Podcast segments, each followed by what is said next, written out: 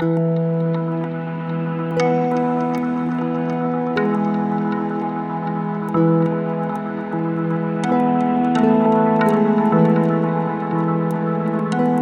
there, this is Mike, and you're listening to Feeling Twisty. I'm really glad you're here. This morning, as I was drinking my coffee, I decided to look at a number of different translations of the Bible verse, uh, Psalm 46:10. The first half of that verse is familiar to anyone who has read or listened to Neville Goddard. He calls it the first principle. I mentioned it in my last episode that there isn't a second or third principle, it's the principle. the most important thing, I believe. Be still and know that I am God, that my I amness, my awareness of being, is this thing we've called God. Now, be still and know, that's one translation, and the most common one when looking at Bible translations. But this morning, I was checking out how other versions translate it. The contemporary English version reads, Calm down and learn that I am God. That'll never work. They should have known you never tell anyone to calm down. okay, here are my favorite alternative translations to that verse. Stop fighting and know that I am God. Relax and know that I am God. Return and know that I am God. And this final one, it's from the Catholic Public Domain Bible. Be empty and see that I am God. Mm. When I read that one, it just hit me. Be empty. Each one of these translations is perfect in and of itself. You could put them all together, though. Stop fighting. Relax. Return. Be empty and experience that I am God. Know that I, my I amness, my awareness of being is God. Of course, what any word like empty means to me might not have the same meaning for you, and that's fine. My meaning isn't necessarily your meaning. Like at the beginning of the book of John, the Word was with God, and the Word was God. That's you. Nothing has meaning unless you give it. Explore what being empty means to you. What does being still mean to you?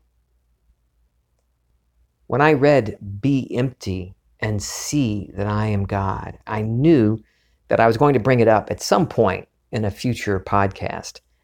I didn't at the time realize it was going to be today, though. For me, being empty doesn't mean hollowness or a sense of missing something. It's just the opposite. It's a fullness.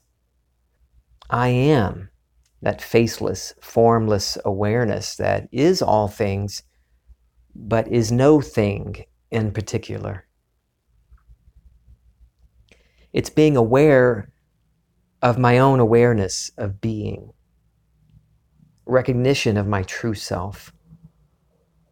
I can get lost in many different states throughout my life, hell, throughout my week, but I know I am not the state. The state, or the state of consciousness, is a thing. God, my I amness, is the state's occupant. I am aware of the thoughts, beliefs, reactions that my state produces, but I am none of these things. My true self isn't being anything, it's just being an unconditioned, undefinable presence. I say on here quite often to put your questions to yourself, and you can put any question to it, and you'll get the answer. It's guaranteed, like in the book of Jeremiah, verse uh, chapter 33, verse 3. it makes that promise. Call me, it says. Call me, and I'll answer. That's you talking to you. Put your attention on me, it says, and I'll be there. Look, don't don't take my word for anything. Don't take any teacher's word or some coach. Test everything for yourself. Turn to the one aware of the sound of my voice right now. That's you, not your name or your nationality or your gender. Your true self is the one aware of those things. Neville repeatedly says the same thing in his talk, The First Principle. He says, Don't question me or some priest or rabbi, but turn to the first principle. Be still and say to yourself, I am God. I heard this statement tonight. Is it true? He goes on to say, Do not take anything at face value. I have proved that the Bible is true, but you prove it to yourself. Ask yourself what is meant by the statement, I am the resurrection. I am the life. I am the truth. I am the way. Question yourself, and you will discover the answers unfolding within you. Hmm. I promise you, the answers will unfold within you. They're already here. It's really uh, becoming aware of them, just like with the getting of things. It's a shift in our awareness of our wishes' fulfillment already here. Just a few minutes ago, as I sat down to record this episode, I didn't know what I was going to talk about today. I had no idea. So, sitting at my computer desk, I just took a moment, a few seconds, if that long. I closed my eyes and moved to the end, feeling satisfied of having finished this episode. When I turned my attention outward, I saw that I had a notification from a friend who listens to this podcast. She wanted to tell me about how she was playing in imagination today. She said, So, today I'm practicing no memory states. I remember and know nothing about myself and the world, all erased. She says, At first, it was a bit scary, a blank page, but it feels like total freedom after a while. From this position, I've started playing with creating memories. I was thrilled when I read that. I told her that that's the first principle be empty and see that I am God. She said emptiness was exactly the feeling. She said there might be slight confusion at first because it normally feels safe to know things. She added, But what if I can know something else? How does that feel? I love how she's playing and experiencing her true self, this formless, faceless, empty self. No history, no future, just right now no thing in particular, but with the ability to experience anything. Be still and know that I am God. For me, being still doesn't necessarily mean becoming physically immobilized. It's an internal thing. I might stop what I'm doing and sit or lie down and get quiet for a few moments, physically taking a break from circumstances, but being physically still doesn't do anything if I'm still riding that runaway train of worry and doubt. The first principle is really all of those alternate versions, those alternate translations put together. Stop fighting. I call a ceasefire of the mental war going on in my mind. If you read the whole chapter, Psalm 46, and read it as something going on within you, I think you'll see the beauty of it. It says that even though my world seems to be falling apart, it's the Lord, my I amness, that causes the devastation and brings peace. Then the 10th verse begins with Stop fighting and know I am is God.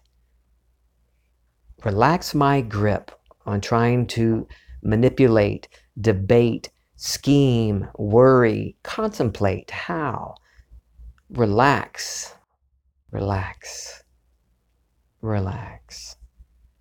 Sink down into just being, being empty empty of judgment, judgment of others for perceived wrongs, empty of self condemnation and guilt, empty of all the things I thought I had to do today, empty of even trying to name the experience I'm having right now. Hmm. Why not play with being empty? With having a day of being that blank page like the woman's story I just shared with you. Experience the wonders of your creation as if it's the first time you've ever seen it. I used to take it literally. I must be physically still. And that's wonderful. It really is. I love just sitting still or lying down and just being in the silence, or rather, being the silence, noticing that, that I am it, without plans to move into any new state or fulfill any wish, just reveling, basking in this wonder of who I really am, just enjoying the beauty of it. back in the beginning, when I took it literally, I swore by it. This is how you do it. And if you don't do this, then you're not doing it right.